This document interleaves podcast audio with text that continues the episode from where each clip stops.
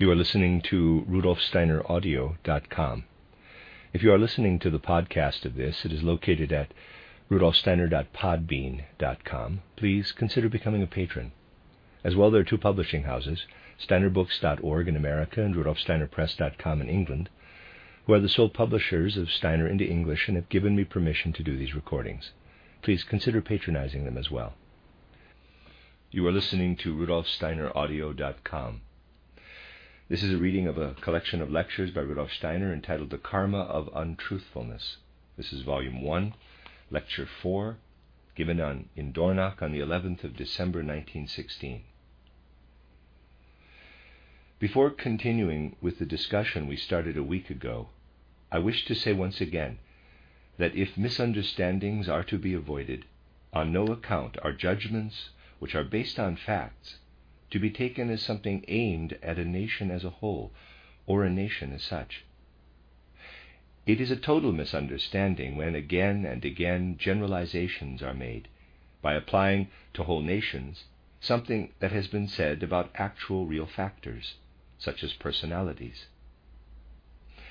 Something is said about a personality who stands or seems to stand as a representative for a particular nation, then others identify with this personality by saying, I too belong to this nation.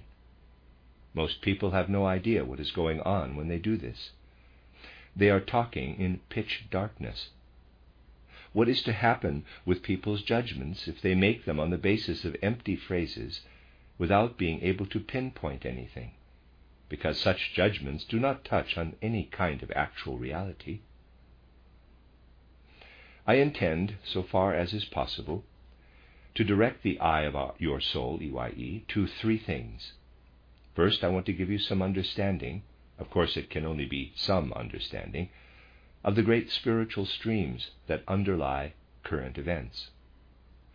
Then I want to show how these streams are working in different places, and how they either work through people with the help of associations, brotherhoods, or whatever, or more or less consciously through individuals.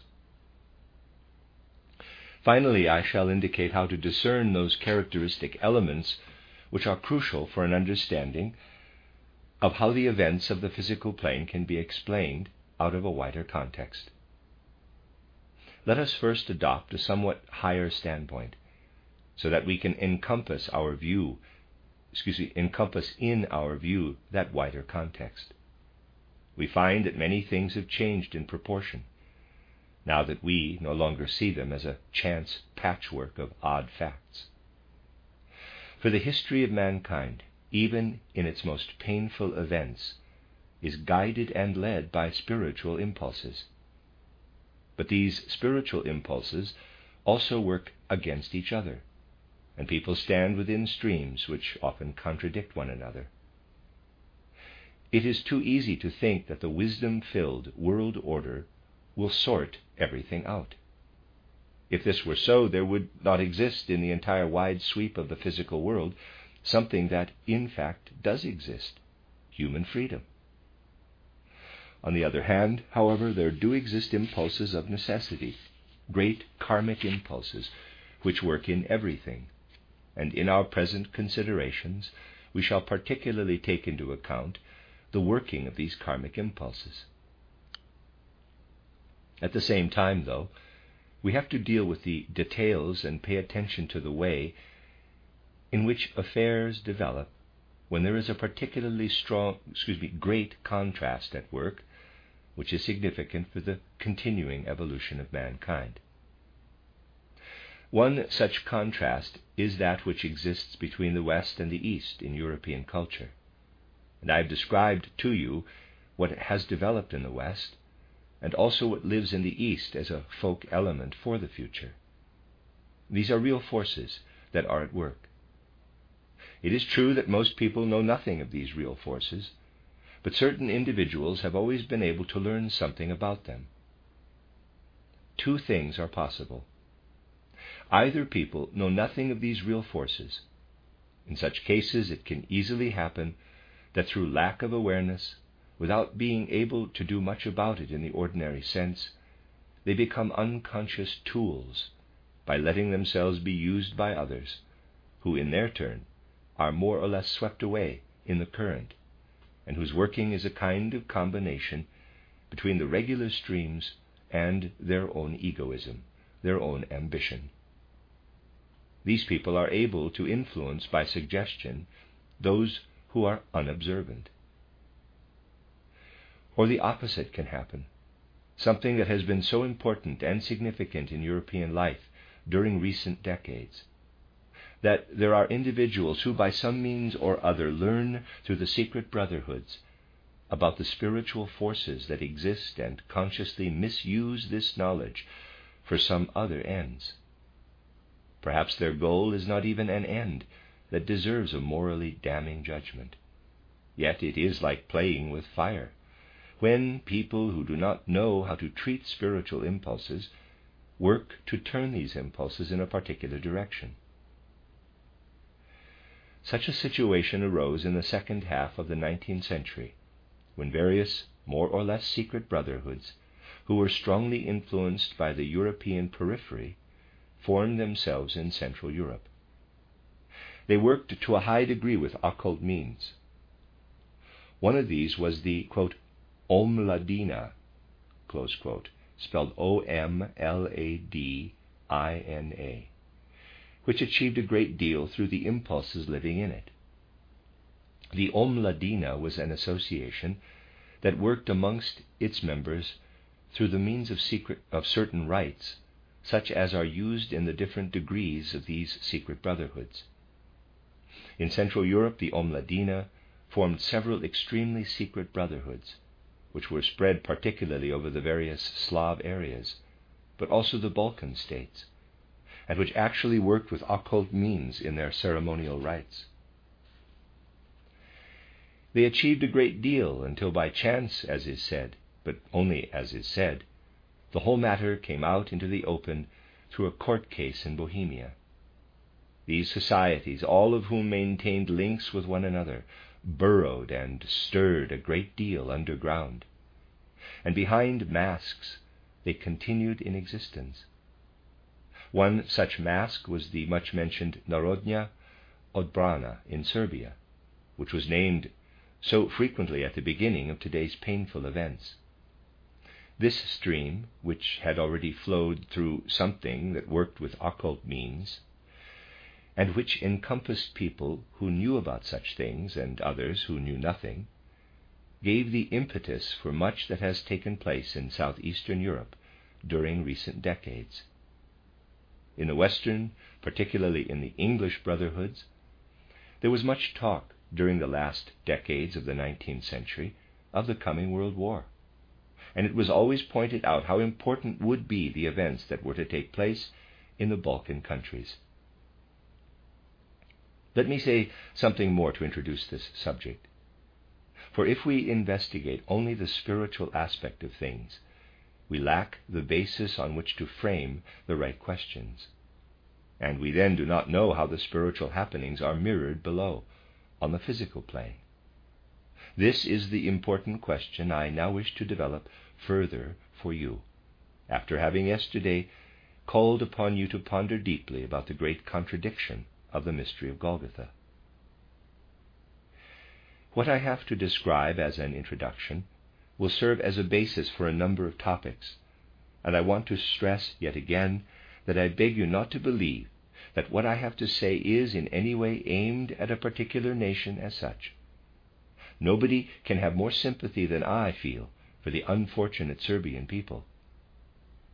Not only have they endured so much that is painful in recent times, but above all, they have for decades been the plaything of the most varied elements, which have made use of what lives in this nation, for purposes of which it can surely be said they are behind a misuse which is intended to turn those real impulses of mankind's evolution, which live in the fifth post Atlantean period, in a particular direction. I shall not go further back than the second half of the nineteenth century. Little is discussed nowadays which can really throw light on these matters. I shall give only a sketch, and in a sketch some things are described only in outline. I know how little inclination there is to go into the real facts, but some of them at least must be made known. So I shall go back only as far as Michael Obrenović, who played an important part as the ruler of Serbia in the second half of the 19th century. He was an attractive personality, of whom it can truly be said that he did not try to steer in an evil way those forces which are, of course, seen above all by one who belongs to a particular people. It is possible out of national or individual egoism to steer the impulses of a people in such a way that these impulses become grossly overstrained. In other words, the individual folk impulse is pushed beyond the point at which it can remain in harmony with the impulses of mankind as a whole. It is extremely difficult to hit upon the right measure in this matter. In the case of Michael Obrenović, it was so that, on the whole, his ideas ran concurrently with the good European impulses. But he needed these good European impulses only so far as he could go as a good Serbian patriot. In order to understand a certain one sidedness in Michael, you have to put yourself in Serbia's position. You could say that if a man like Michael Obrenović lives out his patriotism in such a way, this way would certainly be comprehensible for others whose birth, inheritance, and education have given them a similar patriotism for a different country. I need only quote a few words about the ideal of Michael Obrenović written by one who knew him well.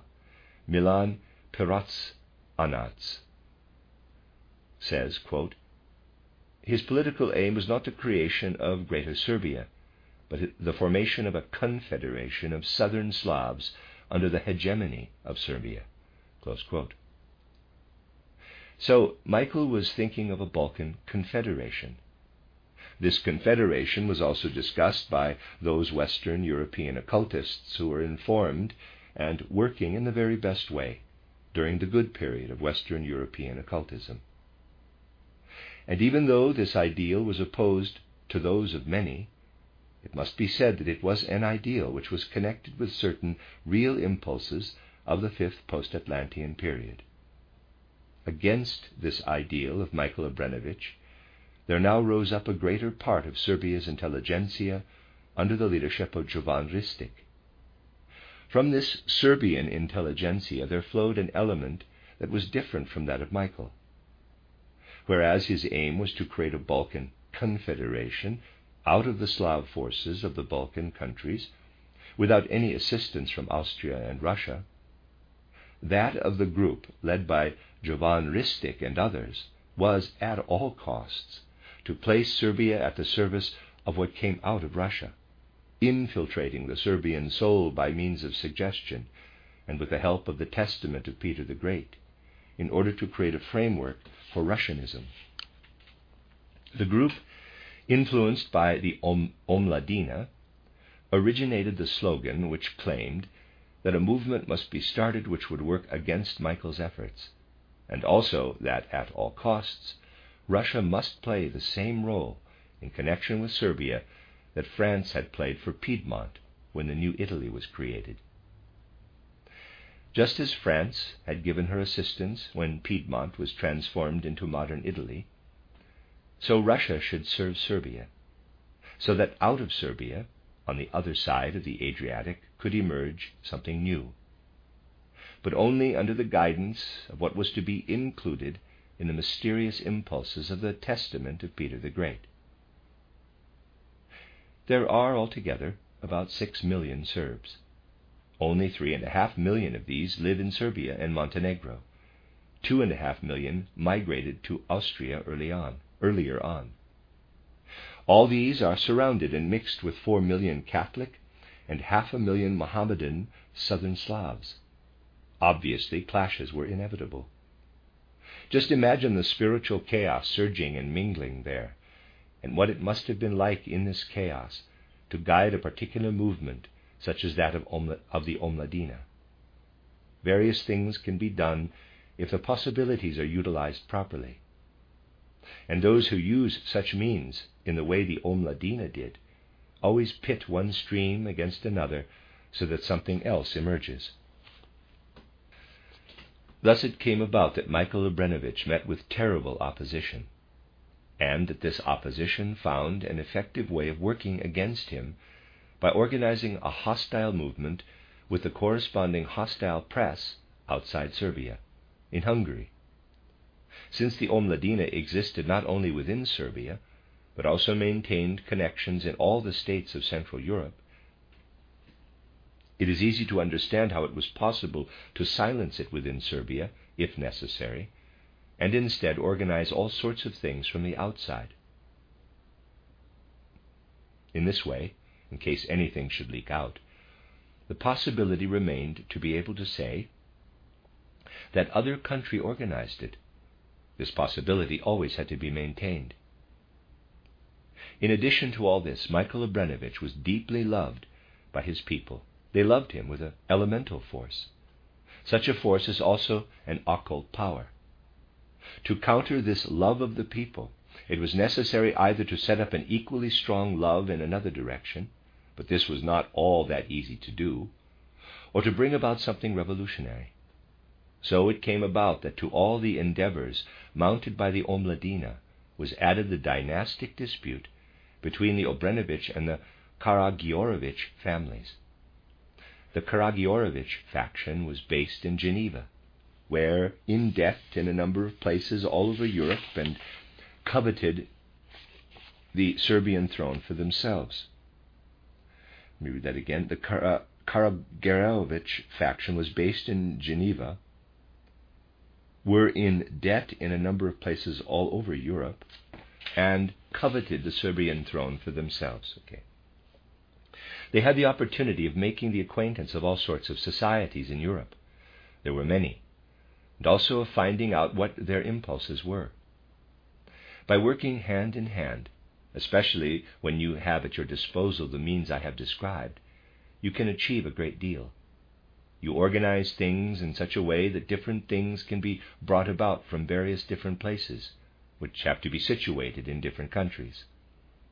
Thus, Alexander Karageorgevich set up an administrator for his affairs in Szegedin in Hungary. This administrator was, shall we say, a banker. There was nothing much for him to administer, but one day he exercised his influence on a group of convicts. These things are done with the help of convicts or other such elements. And on 10 June 1868, these convicts murdered Michael. On 10 June 1868, Michael Obrenovich was murdered. His only male heir, a nephew, was a very wretched fellow, and hardly more than a boy. So now all the power fell into the hands of Jovan Ristic, who was very much a certain type of politician, a great politician from one point of view. Since he represented all these things in everything he did, it is possible to retrace the external paths he trod in order to achieve his internal aims. First and foremost, he established as a supreme principle that Serbia was now to follow only those impulses which came from Russia, but that this need not necessarily always be done openly. If the Russian impulses could be better served by making concessions and establishing friendly neighborly relations with the Habsburg monarchy, then there was no harm in undertaking some project together with Austria against Russia once in a while. In reality, though, everything was to be done in the service of Russia, and this meant, on occasions, going along with the others. This was the supreme principle for Ristic. At first, his main concern was to establish himself and gain supporters. This was difficult, since the Serbs did not love Milan, Obren- did not love Milan Obrenovich, and of course no one must be allowed even to guess at the secret threads which connected Ristic himself with the. Okay, let me read that again. I think Milan should be Michael. This was difficult since the Serbs did not love Michael. Okay. Right. This was difficult since the Serbs did not love Milan Obrenovich. He must be the nephew. And of course, no one must be allowed even to guess at the secret threads which connected Ristic himself with the murder of Michael Obrenovich. One can put a great distance between oneself and events and yet be very close to them. Then the tracks have to be obliterated. He did this by bringing it about in some way that rumors were spread throughout Serbia, claiming that the murder of Michael Obrenović had been plotted in Hungary, and the Magyars were the guilty party. This was believed without question in the circles which were important to him.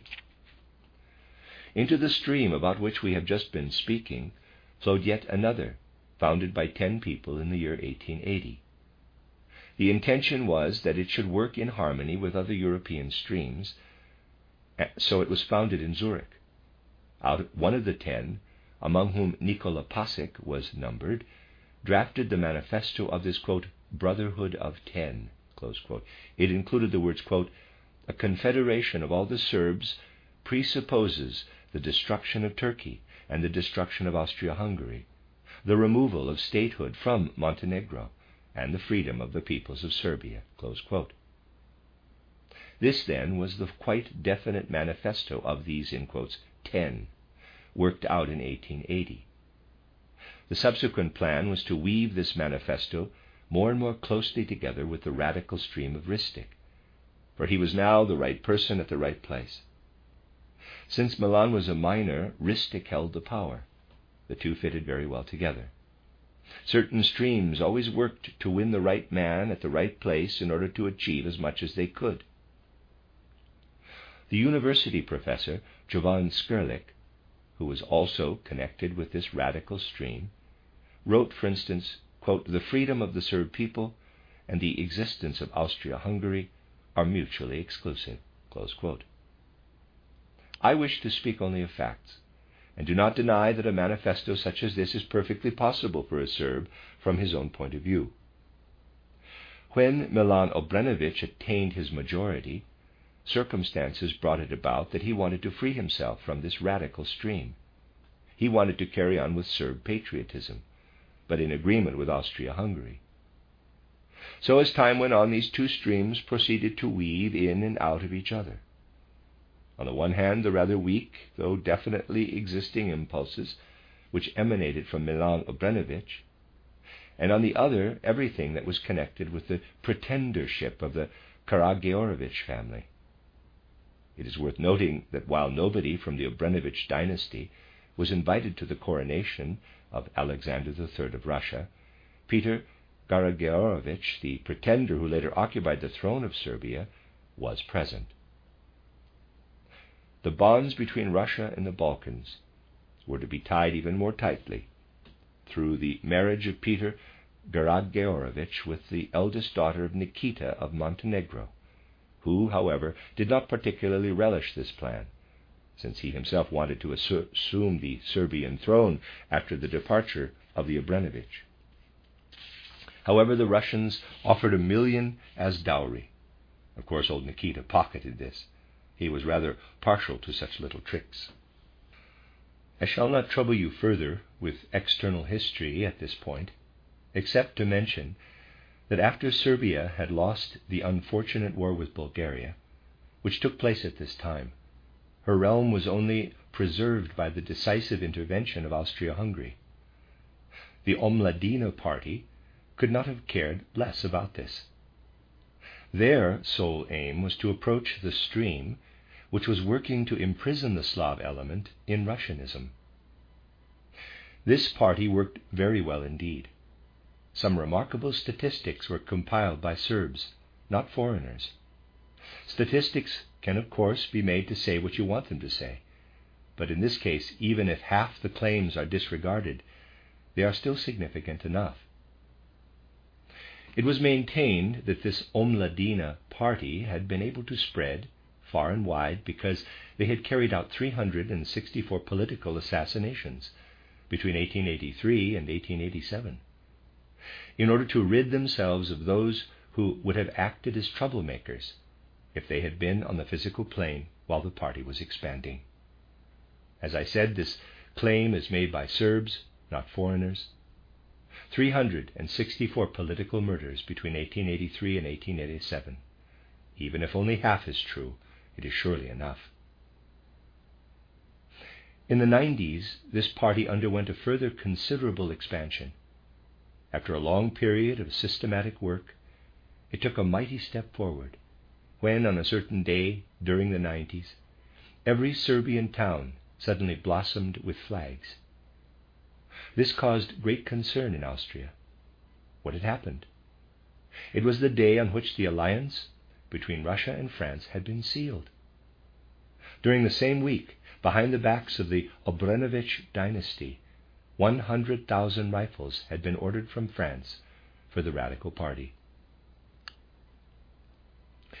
It was during this period that a personality appeared on the scene through whom a great many influences worked, but for whose position it was extremely difficult to gain agreement from leading quarters. She had been singled out by Russia for certain purposes.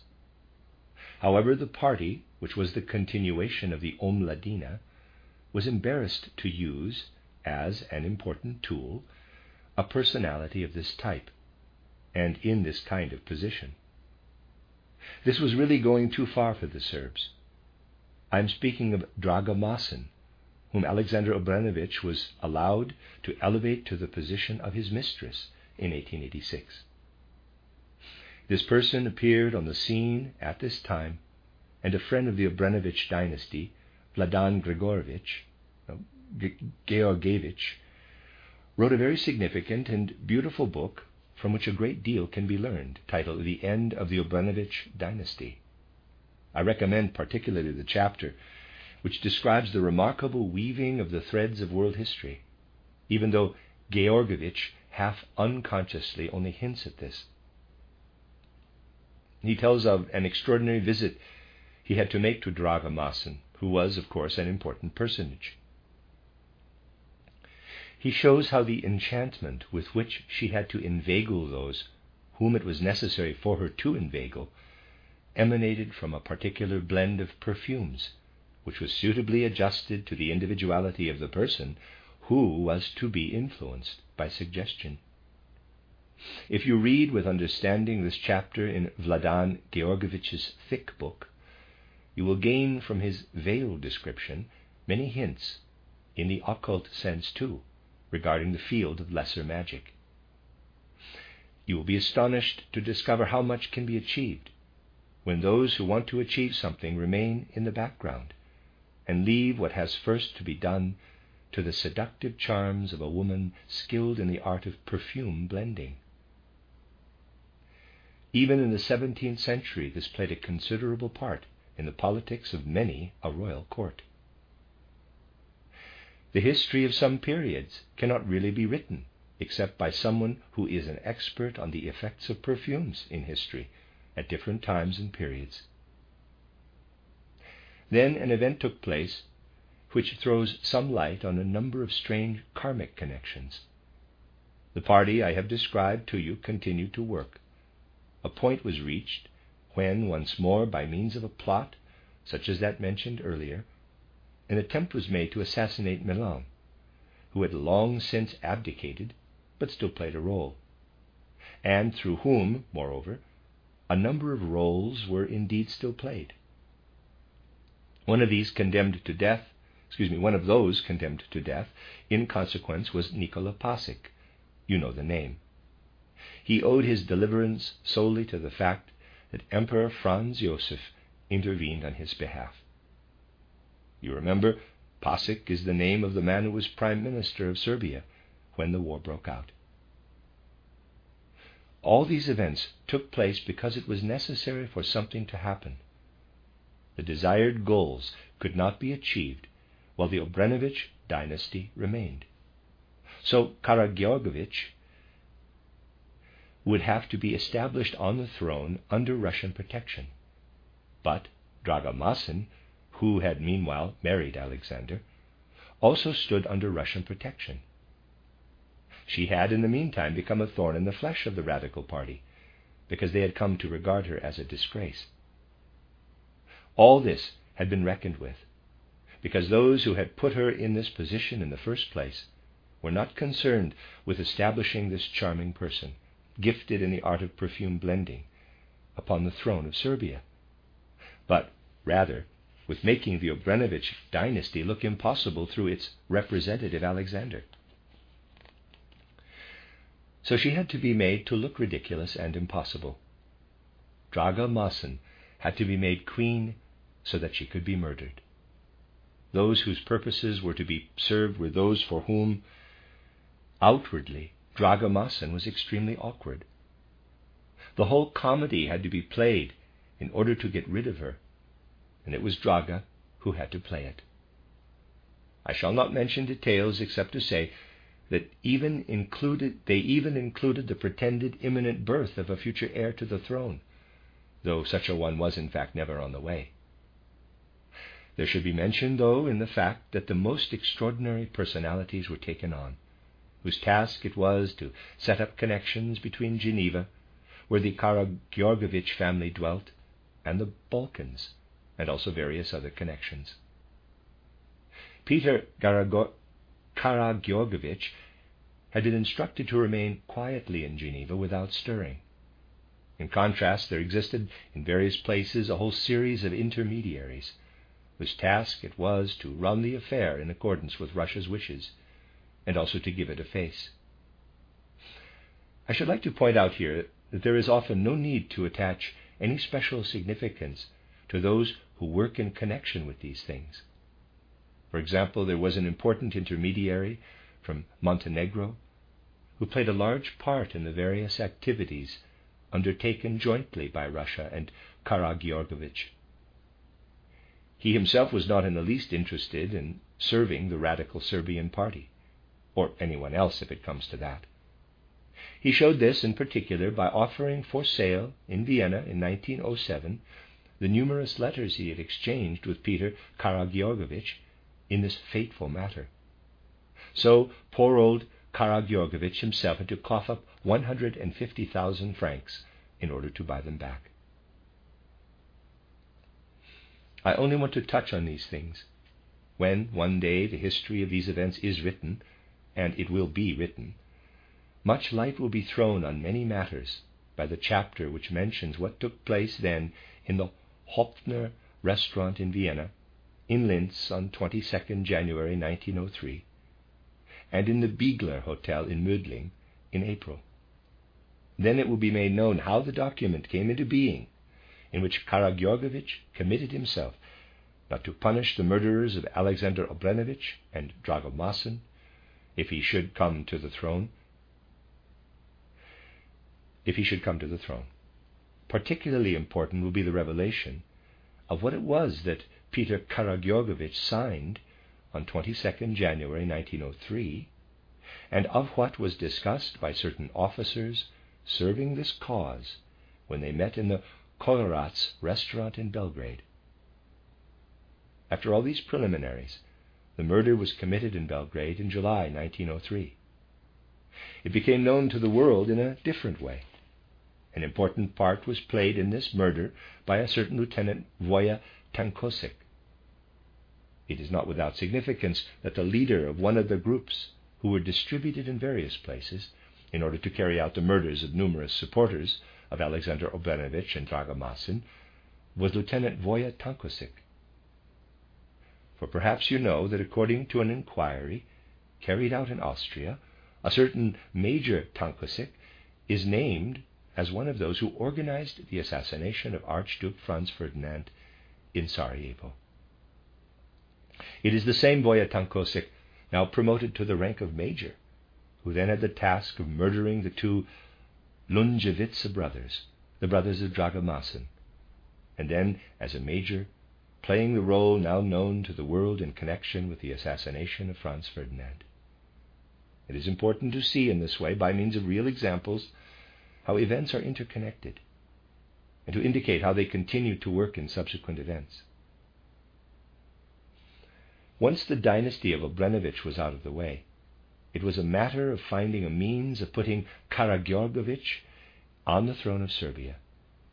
Pašić, for instance, though he had his finger in every pie, was not yet ready to agree to the ascent of Karageorgevich to the throne. At that time he wanted to put an Englishman on the Serbian throne.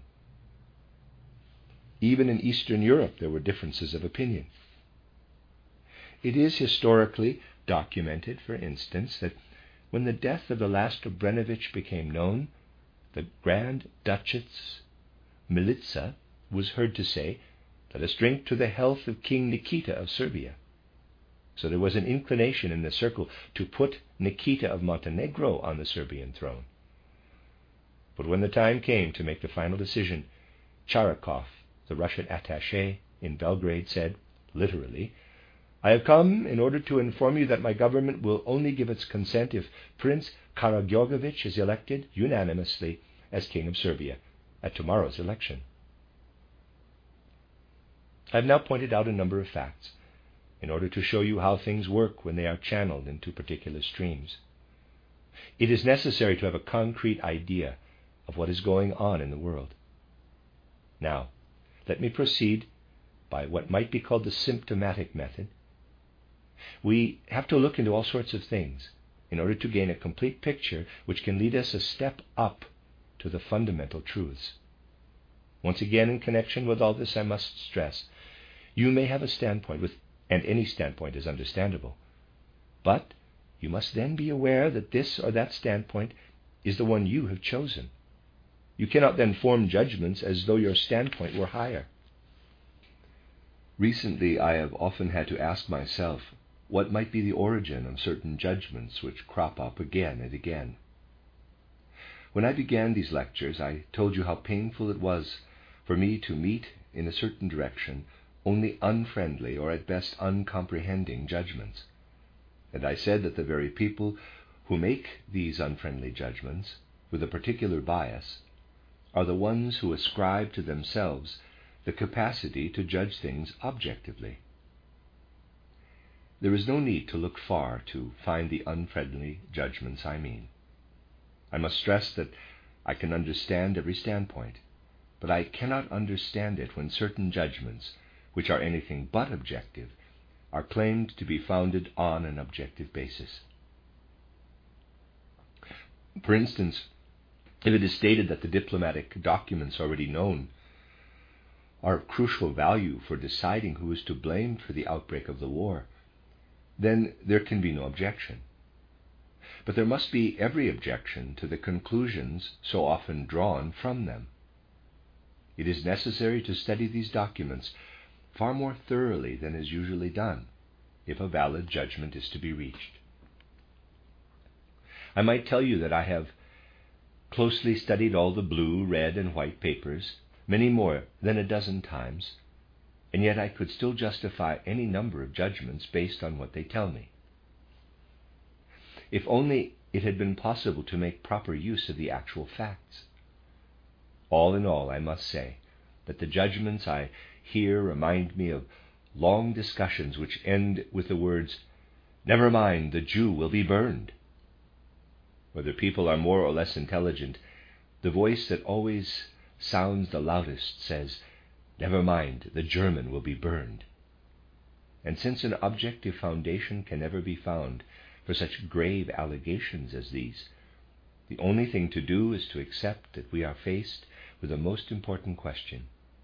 Why is it that such a large proportion of people forms judgments which can be summarized, if not literally, then from their general content in the words, Never mind, the German will be burned.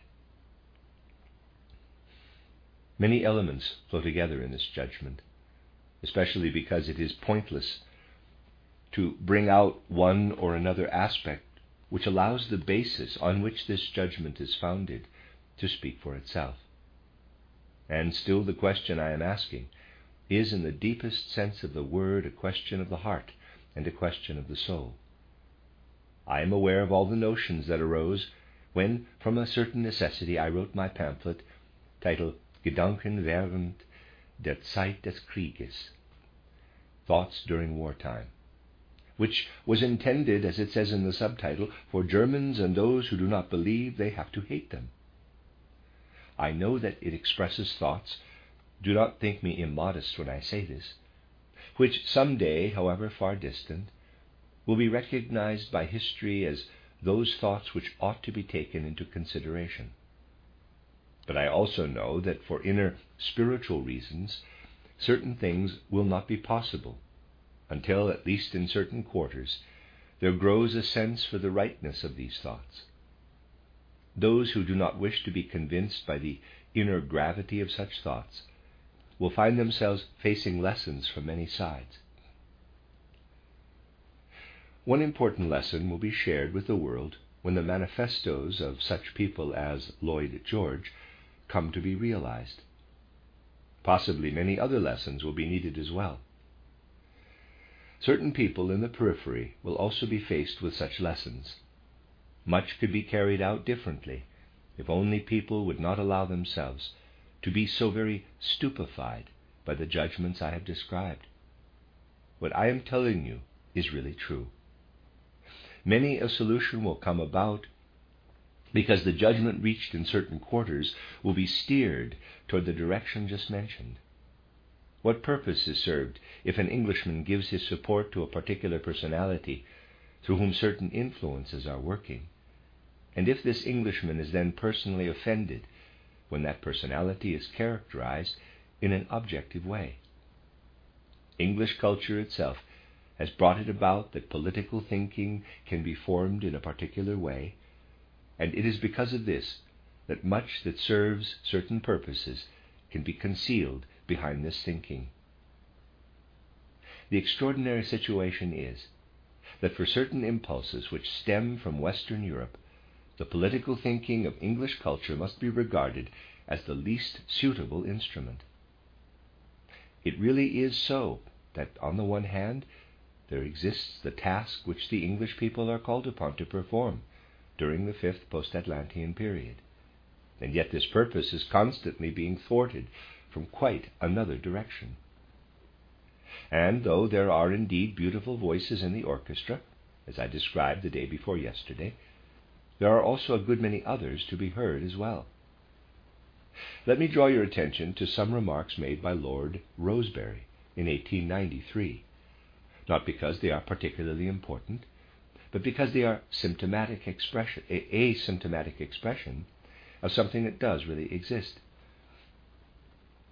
Lord Rosebery said, quote, It is said that our empire is large enough and that we possess sufficient territories.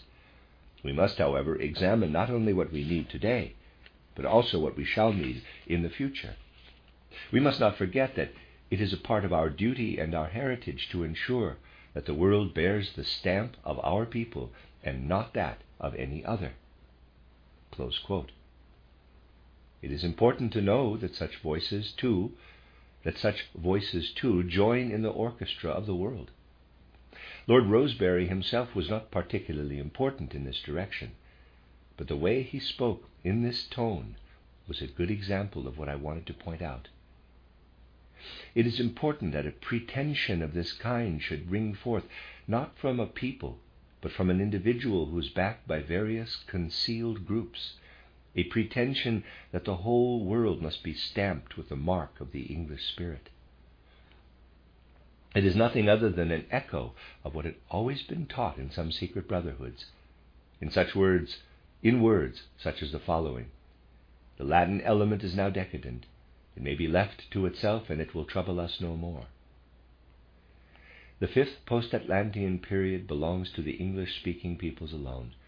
It is for them to make the world into something which stems from them. The firm doctrine which had come into being in the secret brotherhoods must be heard resounding in the words of Lord Rosebery, for we must learn to look in the right places. What happens outwardly might be quite a comedy, but we have to see through the comedy and not regard it as something that can bring blessing to the world. If somebody de- defends the standpoint of Lord Rosebery, there is no need to enter into any discussion with him, for discussion is quite unnecessary in such matters. Neither is it possible to say that no one has the right to such a standpoint. Everyone has the right to take up Lord Rosebery's standpoint. But he ought then to say, My aim is to make the world English, and not, I am fighting for the freedom and rights of the small nations. This is what matters. It is not difficult to understand Lord Rosebery from his own standpoint. But someone who does not share this standpoint must instead take up another. In consequence, there is no agreement between these two standpoints, and the matter has to be balanced out by the means the world has at its disposal for such, for such matters. Under certain circumstances, such standpoints of necessity even lead to the outbreak of war. This is perfectly obvious, since it would otherwise be possible to demand that the opposition subject itself voluntarily to one's own standpoint. But if their standpoint prevents them from doing this, conflicts arise. So I am describing here only standpoints, for we are not de- for we are dealing not with objective judgments, but simply with choosing between two possibilities. I can, for instance, very well comprehend the standpoint of the French minister Hanotaux, expressed in his book on Fashoda and the partition of Africa. He says, quote, It is ten years since the work was completed. France has defended her position among the four world powers. She is at home in all quarters of the world. French is spoken and will ever be spoken in Africa, Asia, America, and Oceania. The seeds of mastery have been sown in every part of the globe. They will flourish under the protection of heaven. This standpoint, too, is perfectly comprehensible, yet obviously there could be collisions with other possible standpoints. Now let us take another objective point into consideration. Bismarck never intended to follow a policy of colonialism. Germany had to be won over to adopt a colonial policy. She did not carry it on of her own accord, but was induced to do so in a very peculiar manner from quite another side. I may go into this later. Anyway, it was certainly not in accordance with the character of the German people to bring about collisions in this respect. Fichte, in his famous speeches to the German nation, said expressly, Germany will never argue with a nation who speaks about the freedom of the seas, while actually meaning that it intends to defend the seas against all comers. Above all, it was known in France that the tendency was not to oppose the aim expressed by Hanotaux, but to let France pursue in peace her path as a colonizing nation. In Minister Hanotaux's book, there is also the following passage quote, it will be a matter for history to decide what was the leading idea of Germany and her government during the complicated dispute which accompanied the partition of Africa and the final phase of French colonial policy. It may be assumed that to begin with Bismarck and his politicians watched with satisfaction as France entered into distant and difficult enterprises, which for years ahead would fully occupy the attention of country and government alike. However, it is not certain that this calculation proved to be right in the long run, since Germany, for her part, eventually followed the same path, though rather too late, and attempted to win back the time lost. If this country, at her own discretion, stop quote, Steiner again, note that he says at her own discretion, continue quote, left the colonial initiative to others, she should not now be surprised that they took the best territories for themselves. Steiner again. Of course, this standpoint is perfectly comprehensible, but it also contains the admission that Germany, at her own discretion, left the best territories to the colonial policy of France. Please do not base any judgments on the details I am giving you, for not until I have gathered them all together will a total picture emerge. Now, let us ask how it is possible to construe, as is often done so utterly irresponsibly, any connection between the events of 24 and 25 July 1914 and those of the days that followed. You have no idea how excessively irresponsible it is to seek a simple continuity in these events, thus believing that without more ado the Great World War came about, or had to come about, as a result of Austria's ultimatum to Serbia. There was a lot more to it than that. A great many things had to be in preparation for decades.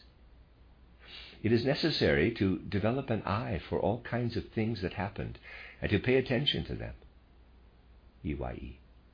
I should like to advise those gentlemen who simply make judgments about all the many books as in the example I gave you, to do their reading not in the way it is often done today, but in such a way that they notice what things were at work. To do this, as you probably know, particular attention must be paid to a number of things. For the present, I do not mind laying myself open to the accusation that I am making all sorts of statements that cannot easily be proved, but I can prove all these things quite well. Read the reports of the conversations that took place in July 1914 and take note of how these conversations proceeded. In real life, people's expressions also contribute to the actual words. In the case of politicians, it is their expressions and gestures more than their words which sometimes really tell us what is meant. Indeed, often their words only serve to disguise what is actually being communicated. Moreover, reports are often more accurate as regards these incommunicables than they are in the respect of the words. So let me ask why did a personality such as Sazonov so obviously play two roles during all the negotiations? During the negotiations with the representatives of the Central Powers, he plays the part of an extraordinarily agitated person who has to hold on to himself with all his might in order to remain calm, so that he gives the impression of one who has been rehearsed. Why does he play the part of apparently not listening and only saying what he has prepared beforehand, which never provides an answer to the questions he is actually asked? Why does he play this part in the negotiations with the representatives sent by Austria? And why does he appear totally different when negotiating with the representatives of the Entente? Why does he listen to them? Why do we find in the reports of what he said sentences which were obviously first spoken by the representative of the Entente? Only compare the two. Why does he listen to the representatives of the Entente?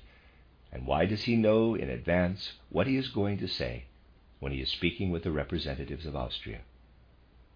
With the latter, he even went somewhat too far. During the visit of 24 July, he said after the Austrian ambassador had only spoken a few preliminary words, There is no need for you to tell me all that. I know what you are going to say. He was embarrassed by what the ambassador wanted to say because his answer was already prepared. And why, in this rehearsed speech, did he emphasize so strongly that Austria must on no account demand the dissolution of the Narodna Odbrana, which of course continues the earlier endeavors of the Omladina. Just bear these questions in mind. Often it is necessary to ask negative questions. Another example. The blame for the war is laid at the door of the German government. Against that, the question can be asked What would have happened if what the German government had desired had come to pass, namely the localization of the war between Austria and Serbia? For even a child could tell by following the negotiations that it was the aim of the German government to localize the war between Austria and Serbia, and not to allow it to spread beyond the conflict between Austria and Serbia. So we can ask, what would have happened if events had gone as the German government wished? We should all answer this question conscientiously. There is another question which also requires a conscientious answer. In order to localize the war, one thing was necessary. Russia should have kept quiet. She should have refrained from interfering. If Russia had not interfered, the war could have been localized. Of course, other constraints play into this from other directions, but these constraints have nothing to do with the will of human beings or with the question of apportioning blame. Why, in the discussions between Sir Edward Grey and all the others, does the viewpoint of localization never put in an appearance, at least not seriously? Why, instead, even as early as 23 July, does the viewpoint arise Russia must be satisfied? We never hear the viewpoint that Austria might be left alone with Serbia. Always we hear that Russia cannot possibly be expected to leave Serbia alone. The viewpoint of localization was not brought up, even when Austria gave her binding promise not to attack the territorial integrity of Serbia. Is it possible to say that this was not believed? Even then they could have waited. It has happened before, only think of earlier events, that countries have been left to get on with their quarrel, and afterward a conference has been called. Why does it immediately become the task of those with whom Sir Edward Grey speaks to keep on defining the problem as a Russian one? This is another question that must be answered by those who want to examine this affair conscientiously. This now brings us to the important point of the relationship between Central Europe, England, America, and so on. In other words, to everything that is connected with the words of Lord Rosebery, everything that proceeds from them, and also what lies concealed behind them. We also come to the fear nations had of one another that I described yesterday. It would be going too far to explain this fully today but I shall certainly have to go into it before bringing this discussion to the culmination it ought to reach. Let me merely remark that certain things happened from which the only sensible conclusion to be drawn later turned out to be the correct one. Namely, that behind those who were, in a way, the puppets, there stood in England a powerful and influential group of people who pushed matters doggedly toward a war with Germany and through whom the way was paved for the world war that had always been prophesied. For of course the way can be paved for what it is intended should happen.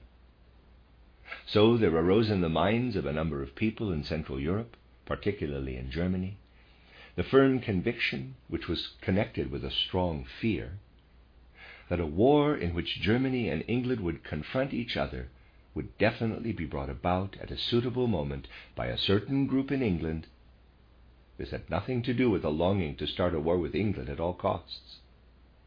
From the German standpoint, such a longing would have been utter nonsense.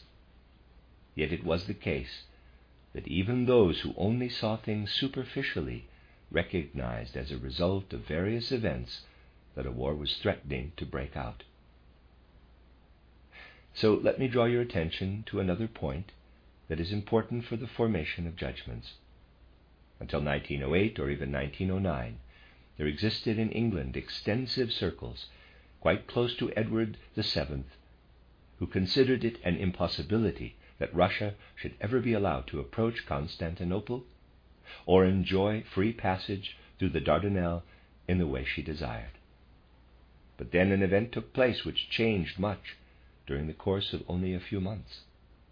Two people spoke to one another, one of whom understood a very great deal about interpreting the signs. This was the attempt to gain Austria's agreement to free Ru- Russian passage through the Dardanelles in compensation for the annexation of Bosnia and Herzegovina. This was Russia's aim, and Izvolsky, who is an intelligent man, but thought himself even more intelligent than he really is, really believed at that time that he had in his hands Austria's agreement to this Russian demand, despite English endeavors to the contrary. But this was not the case, so another course had to be taken. This was one of the important events. There were many others. Everything that has happened in recent years is full of deceptions, and many of these are to be found in the periphery. There is no escaping this fact.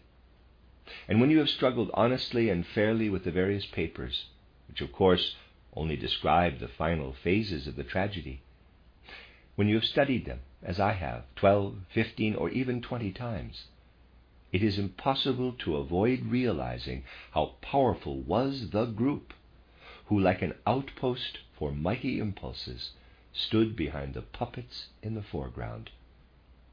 These latter are, of course, perfectly honest people yet they are puppets. And now they will vanish into obscurity so that Europe can start to convince herself of what is still to come. Still, the situation had now been reached in Central Europe that prompted the question will it be possible for enough honest people to come to the surface through selection in order to overcome that powerful group or not? Also, there were people who were worried because they foresaw that there would be a coalition, a coalition between Russia, France, and England if a war to, were to break out. I really wonder whether there is any need for surprise that these people were worried. There is much about which one may be surprised, but this particular thing really is not surprising. Those wise gentlemen who study all the official papers could, it seems to me, at least discover something that was even discovered by the author of that celebrated article which was awarded a prize by the University of Bern, namely, that for England's part the war was made absolutely unavoidable when Belgium's neutrality was violated. Absolutely everything points to the fact that there was no reason that could have been candidly presented to the English people, for the reasons that did exist could not on any account be mentioned. If any English minister had presented Parliament with the real reasons, he would have been swept away by public opinion. That is why Sir Edward Grey, for instance, had to give such peculiar speeches. It is easy and reasonable to maintain that the English people did not want a war. Indeed, it hardly needs saying, for it is obvious and everybody knows it. No one who really points to the true facts can maintain that the English people wanted such a war. On the contrary, anyone voicing the real reasons would have been swept away by public opinion. Something quite different was needed, a reason which the English people could accept, and that was the violation of Belgian neutrality. But this first had to be brought about. It is really true that Sir Edward Grey could have prevented it with a single sentence. History will one day show that the neutrality of Belgium would never have been violated if Sir Edward Grey had made the declaration that it would have been quite easy for him to make, if he had been in a position to follow his own inclination. But since he was unable to follow his own inclination, but had to obey an impulse which came from another side, he had to make the declaration which made it necessary for the neutrality of Belgium to be violated. Georg Brandes pointed to this. By this act, England was presented with a plausible reason. That had been the whole point of the exercise to present England with a plausible reason. To the people who mattered, nothing would have been more uncomfortable than the non violation of Belgian territory. Of course, this does not apply to the people, nor to the majority in Parliament, but, well, parliaments are parliaments. All this had been in preparation for a long time, and some of it had leaked out after all. There were some people who had the most extraordinary experiences. For instance, in April 1914, a German had a conversation in England in which he was given some strange information. I shall bring this up again in another connection. Since all this was going on, it is understandable that some people were saying, We shall have to be prepared to find that what is worst for Germany will come from England. Naturally, these people then also began to discuss these things publicly in Germany, especially after the beginning of the new century. I shall now quote one of these voices. You will have to forgive me for quoting this particular voice. But nowadays one has to ask for forgiveness for so many things, because so much that is peculiar is buzzing about in the world that one quite often has to speak in paradoxes in order to express the truth. I want to read you a passage from a book that was written in 1911. It has since become well known. It discusses what threats Germany might have to face from England.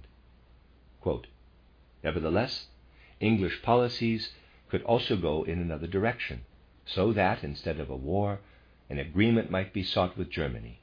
Such a solution would certainly be preferable to us. These words appear in a well known book by Bernhardi, titled Germany and the Next War.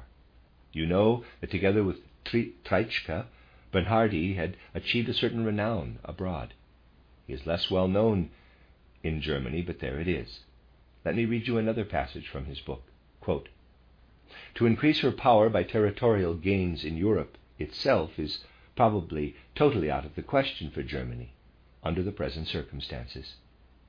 The eastern territories lost to Russia could only be regained as a consequence of an extensive war, which we would have to win, and even then they would continue to be a cause of further wars. In other words, the author considers that to seek territorial gains from Russia is the least desirable of all possible courses of action. Quote, Even to regain what was once southern Prussia, which was amalgamated with Prussia when Poland was partitioned for the second time, would be a highly doubtful exercise on account of the Polish population. This is quoted from a book written in 1911 which states that among all the things Germany ought to do should be included the firm determination not to start any territorial wars in Europe. This passage is from the book by Bernhardi, and for people on the periphery who speak about him, it would be more sensible if they would look without prejudice at what the book actually says, and above all seek to discover the context in which things are said.